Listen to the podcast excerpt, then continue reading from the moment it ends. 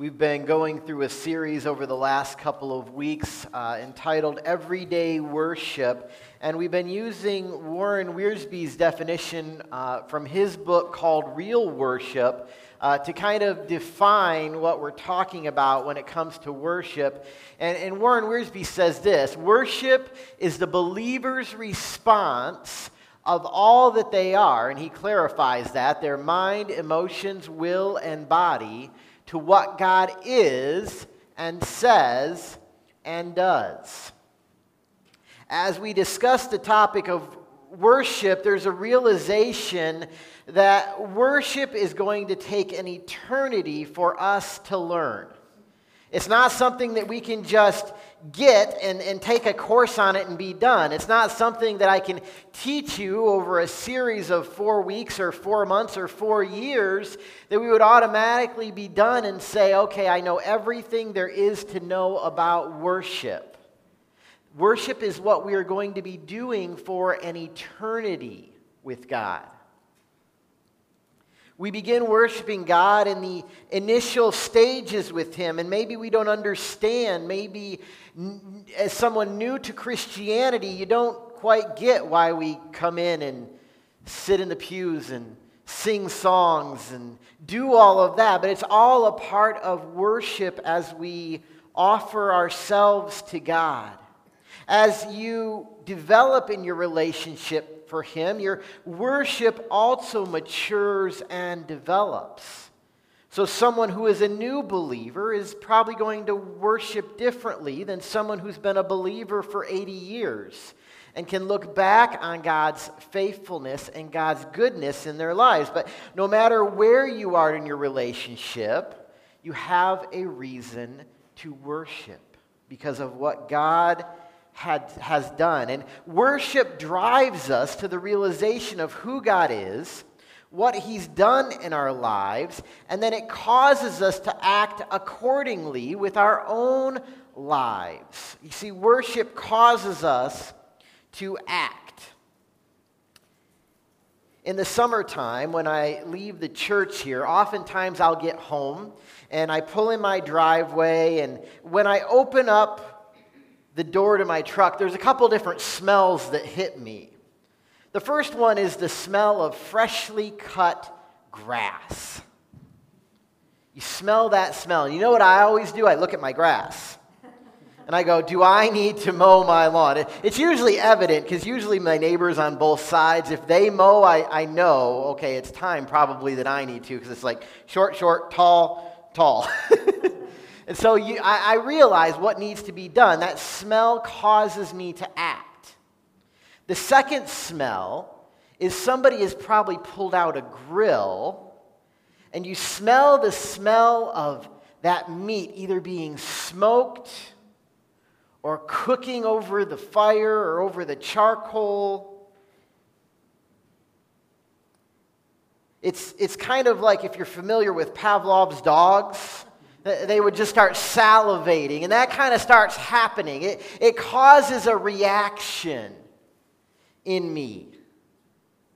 It causes me to crave that meat. Tim Keller says this about worship glorious worship is exuberant, never half hearted. It is attractive, not off putting. It is awesome, never sentimental. It is brilliant, not careless. It points to God, not to the speakers. There is nothing more evangelistic, nothing that will win the world more than glorious worship. Worship is part of that, like the smells that I talked about, that are to draw others to Christ. And we're going to talk about that more this morning. Michael Youssef, in his book entitled, entitled Empowered to Praise, says this Whenever we praise God, we are challenged to express God's goodness to others.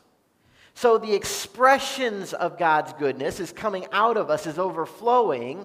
Praise is not for our own benefit alone, it spills out to the church, into the world. It becomes a key element in our witness of Christ Jesus. This morning, our topic is called the witness of worship. We're going to be getting into the book of Psalms, chapter 145, um, as we talk about this topic. The Psalms are given to us as worship music to God. Many of them written by David in his life, and, and many others who were just writing music, writing words in worship to God. And there are examples.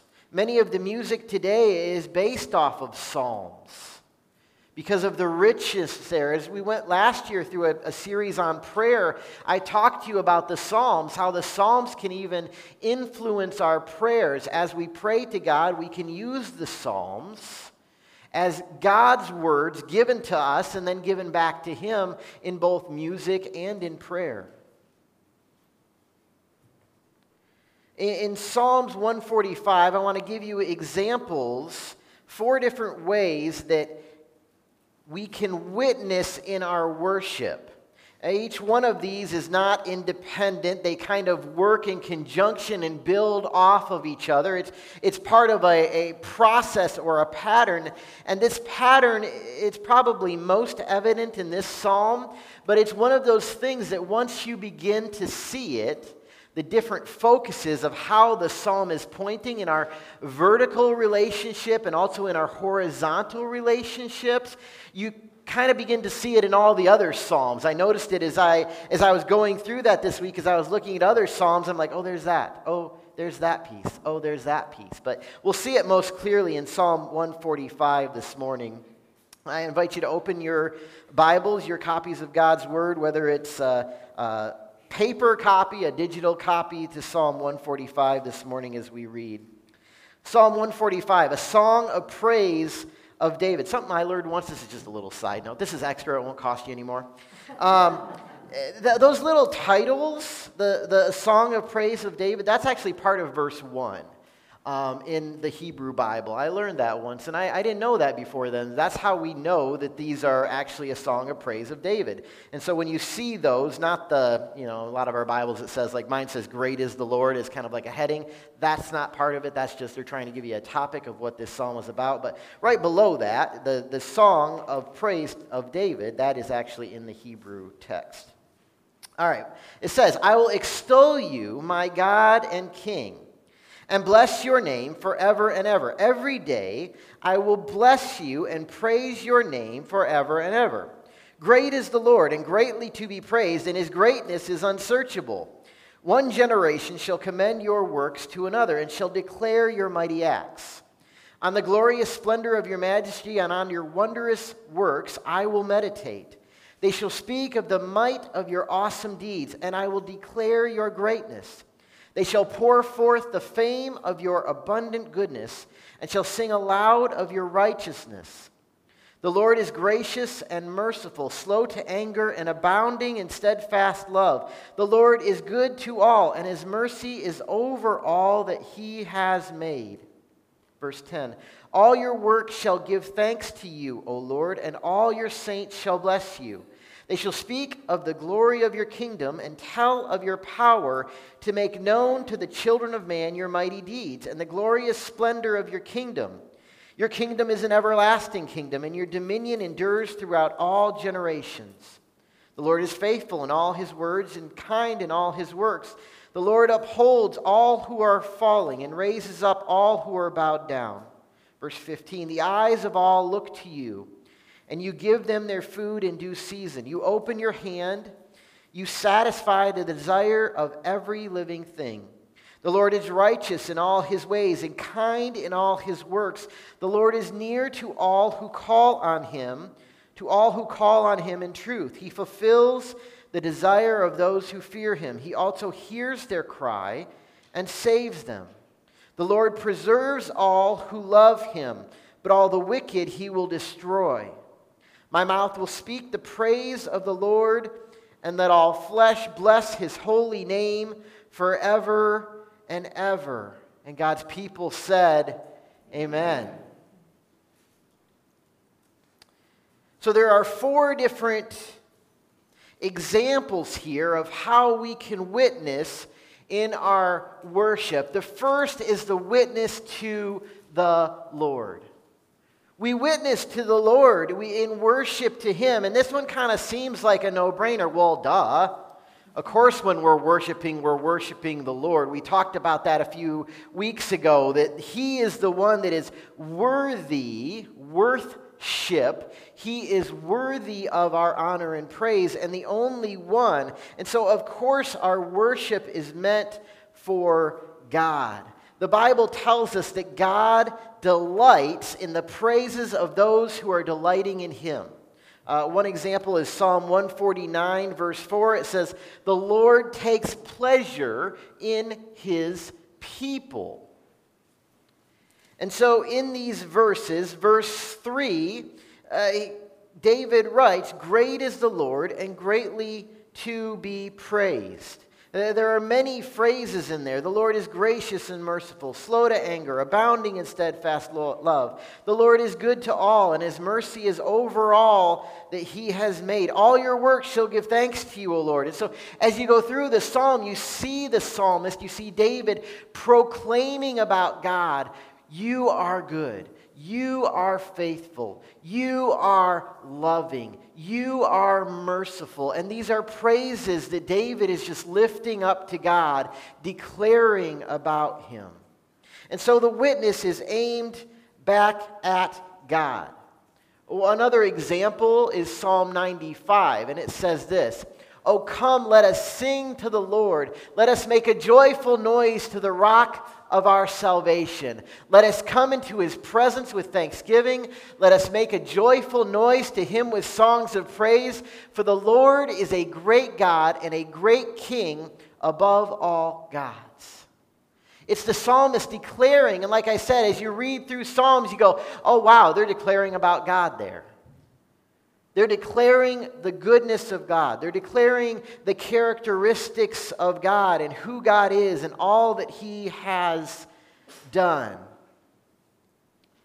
You see, the only focus of our worship should be aimed at God. And when I say God, you know that I'm talking about God the Father, God the Son, and God the Holy Spirit, the Trinity, that our worship is of them.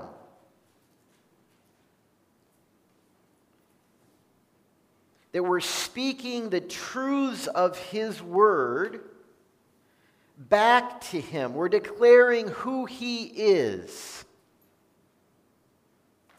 The, the thing about worship, I think sometimes we lose our focus a bit, and when we come into worship, meaning come into this place of worship as a corporate body, sometimes we think worship is supposed to be about us. And in reality, when we come together corporately, even individually, our worship is always to be about Him. And so if you come in and we sing a song that you say, I didn't really enjoy that song, it was, didn't, doesn't matter if you enjoy it. The idea is it's meant for Him to enjoy it. You say, well, those songs weren't my cup of tea this morning. Well, that's okay because it's not about me, it's about Him. Did he receive praise and glory and honor through what was being sung? Yes. You see, the point of worship is pleasing God, not pleasing ourselves. In the book of Hebrews, the author writes this Through him, then, the him there is Jesus Christ. Through him, then, let us continually offer up a sacrifice of praise to God. How often should we be praising God? Continually. Like Paul says in 1 Thessalonians, pray without ceasing. It's a continual thing, the worship that we're to be doing. That is the fruit of lips that acknowledge his name.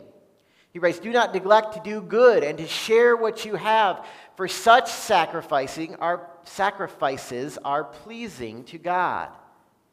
How do we please God? Well, Paul lists a couple ideas there. Doing good, the works that were prepared before us to do, and to share what we have. Those are sacrifices that are honoring and pleasing to God. Warren Wiersbe, in his book, mentions a couple others. We offer our bodies to Him. That comes from Romans 12 1. We can give God praise, just declaring his character to him. Hebrews 13, 15. Continual prayer in 1 Thessalonians 5. I just talked about that. Through service and giving. That's Hebrews 13, 16. And through a broken and contrite heart, or from Psalm 51. We've talked about that verse in the last couple of weeks. There are ways that we can offer our lives to God and please Him in worship. So that is the vertical relationship. That comes first, that worship to God. And out of that worship is going to overflow into our other, our horizontal relationship. So, so the second thing, the second example we see here is witness to ourselves. There's an element of this that the psalmist is declaring these things back to himself, these truths about God. He's saying, These are true, and I need to know them as well. Verse 6 I will declare your greatness, I will meditate. He says, on your, verse 5, on your wondrous works I will meditate. He's meditating, he's witnessing to himself about the truth of God's word. These are kind of, we are focusing on worshiping God, but these are kind of peripheral outcomes of what happens when we worship God. We not only witness about the truths of God's word, but we witness about the truths of what God is doing in our lives. Some call that your testimony, the things that God is, has done and is doing every day in your lives, how He's providing for you, how He's caring for you. It's important at times to witness to ourselves because there are a lot of lies out there. There are a lot, lot of lies that we're told, and we have to come back to the truth and say, is that true based on God's word? Or is that a lie? And so we witness to ourselves when we come back to that. And we can be worried, struggling, sick, depressed, anxious, in, in, trapped in addictions or falling into sins. And, and one of the solutions to those is refocusing your life on worship of God.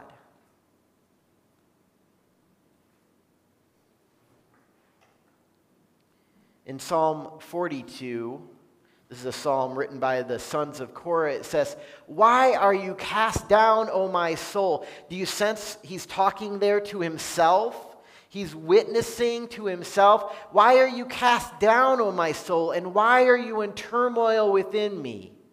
Again, still talking to himself. Hope in God, for I shall again praise him, my salvation and my God. What is he doing? He's pouring truth.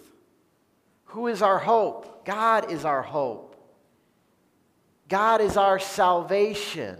God is the only one worthy of our praise. So, Rory Noland, in his book, is called Worship on Earth as It Is in Heaven. He, he writes this Worship bolsters our faith by reminding us that God is good. Worship is that enriching in our lives that helps us remember who God is and what God has done. That can come through reading His Word and the truths there. That can come from listening in your earpods every morning to worship music. There are lots of ways for us to worship God. At times it means serving Him, worshiping God through service, and that can bolster our faith and remind us of who God is. In the book of Habakkuk, we have to remember that worship is something that we do no matter what the circumstances. I know in my life, I don't always feel like worshiping. There are times when I'm grumpy. I know that's hard for you guys to believe. But there are times when I'm grumpy that I do not feel like worshiping. But it is those times when I most need to worship. In the book of Habakkuk, and probably don't touch on Habakkuk much, but in the book of Habakkuk, it's all about Habakkuk is, is realizing what's going to happen to the nation of Israel, that Babylon is going to come in and overthrow it, and, and he's kind of in despair, basically saying, God, why are you allowing this terrible, sinful nation to come in and overthrow your people? Your people who are supposed to be serving you, who are supposed to be obeying you, and they're not, but you're, you're allowing these even worse people to come in and overthrow us.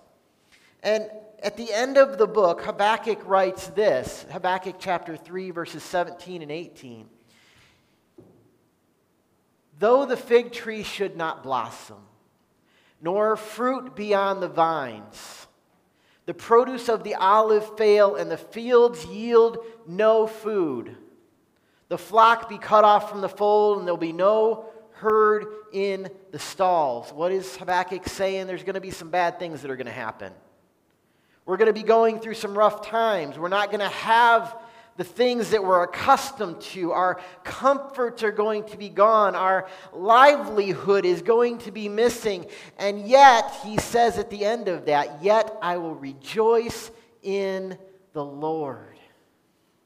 I will take joy in the God of my salvation, even though all of these bad things are happening. I will still praise God. I think of Job. All of what Job went through. He lost his, his livelihood and all of his flocks and animals. He lost his family. He lost his servants. He lost it all. And Job responded, The Lord gives and the Lord takes away, but blessed be the name of the Lord.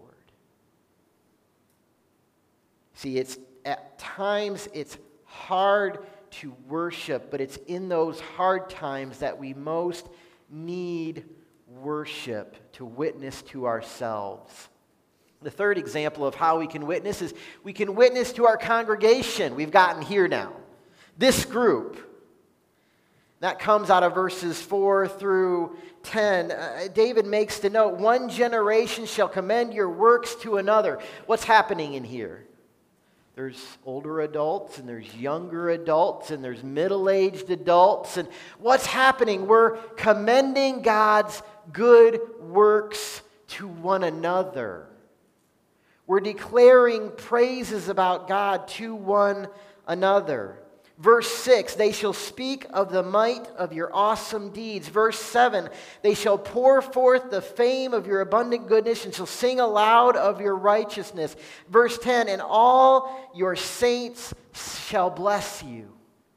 It's this picture of the congregation joining together, worshiping God. This is one of the essentials of why it's important that we still meet in person because we don't get that when we do it virtually.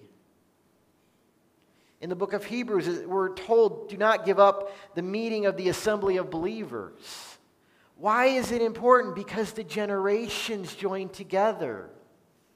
Because it's then we can talk about what God has done, the good things He has done in our lives over the last week. We can talk about our needs of how we need God this week. We witness to our congregation. Another psalm, Psalm 40, is another example of this. This is David. I have told the glad news of deliverance in the great congregation. I've told the good news of deliverance. Where? In the great congregation. Behold, I have not restrained my lips, as you know, O Lord. I have not hidden your deliverance within my heart. I have spoken of your faithfulness and of your salvation. I have not concealed your steadfast love and your faithfulness from the great congregation. David's like, I'm proclaiming what you have been doing in my life.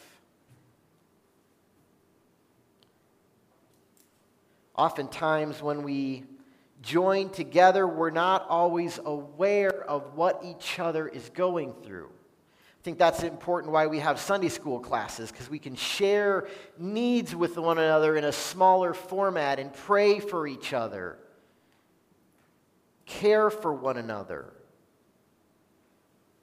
But as we come together, there are times it's hard for us to proclaim to ourselves God's goodness. And then there's others around us when we come into a congregation like this who can proclaim God's goodness, can say, you know what? I was there. I know what you're going through. A little over a year ago, my dad passed away. A lot of you came up to me and said, You know what? I was there. I've lost a parent, I've lost somebody close. I know what you're going through. That's part of our congregation. That's how we minister and worship. We care for one another.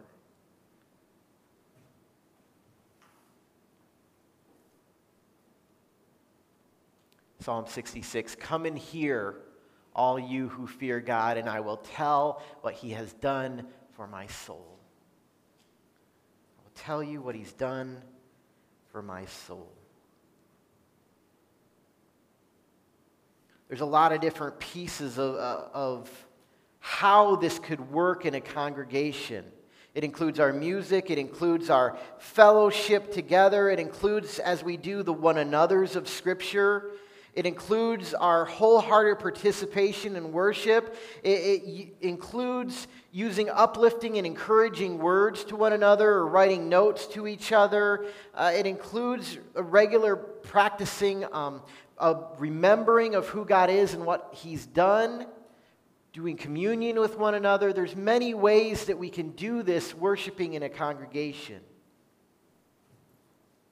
So, as we're working our way out horizontally, we witness to ourselves, we witness to our congregation, and you can probably guess what the next one is. We witness to our community. See, our worship is not just supposed to stop at an individual level between us and God. Our witnesses, our worship is to continue to go out and to overflow until it's out into the community as well. David makes the comment in verses 12 and 13, beginning of verse 12, to make known to the children of man your mighty deeds. What is he saying? We're going to keep declaring this to everyone, the children of man. He talks in verses 14 through 16 about how God provides for all. The Lord upholds all who are falling and raises up all who are bowed down. In verses 18 and 19, he talks about the accessibility of salvation. The Lord is near to all who call on him. That is a message not only that we need to hear, that our congregation needs to hear, but that's a message that the community needs to hear. The Lord is near to all who calls on him. But then he also gives a warning in verse 20. The Lord preserves all who love him, but all the wicked he will destroy. There is an end coming. We know that throughout the whole Bible that some will be lost. But our job as Christians is to communicate the gospel to as many as we can.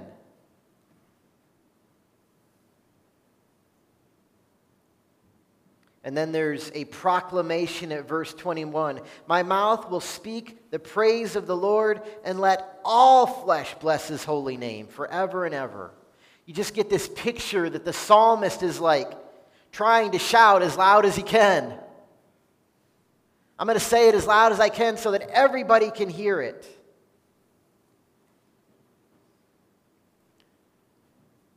Psalm 96, verses 2 and 3 says, Sing to the Lord, bless his name, tell of his salvation from day to day, declare his glory among the nations, his marvelous works among all the peoples.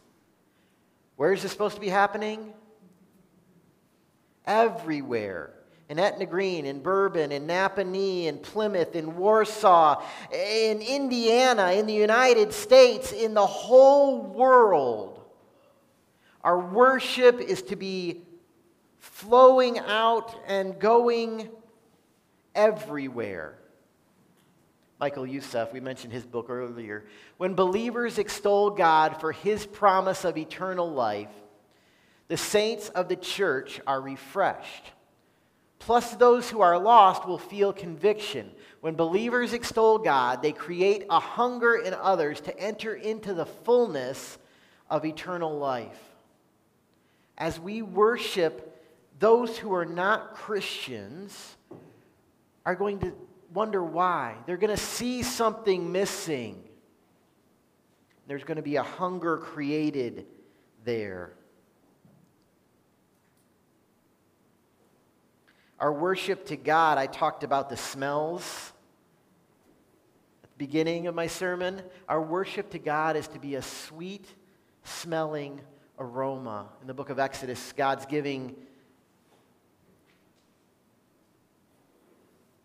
instructions on how to do the burnt offering. And he says, Burn the whole ram on the altar.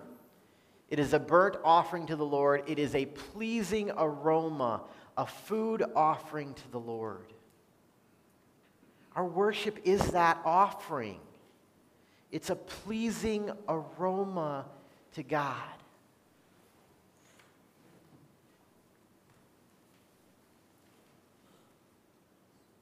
That sweet smelling aroma should minister to us after it ministers to Him, and then it should minister to the congregation, and then it should flow out into the community.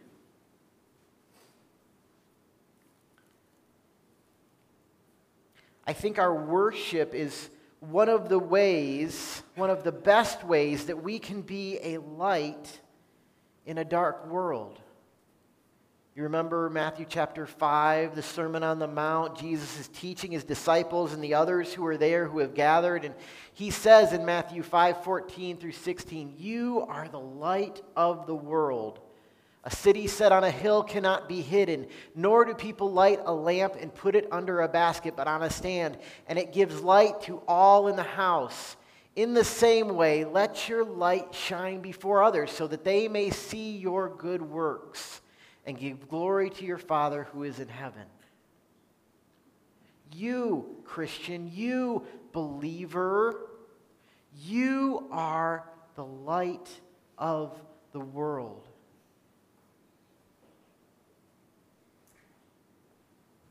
And when we get together as a congregation, we're to be a blazing inferno as all the lights join together.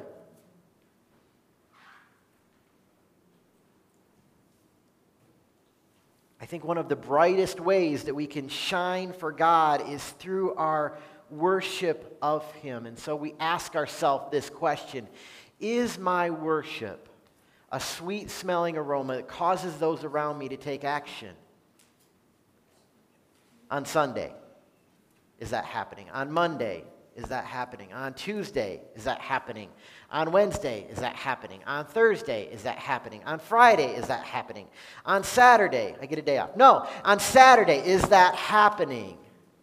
Throughout your whole week. Sometimes it's going to be is my worship a sweet smelling aroma that my family is recognizing? Because those are who you're around in the day. Other times it's going to be is my worship a sweet smelling aroma that my coworkers or my friends are smelling.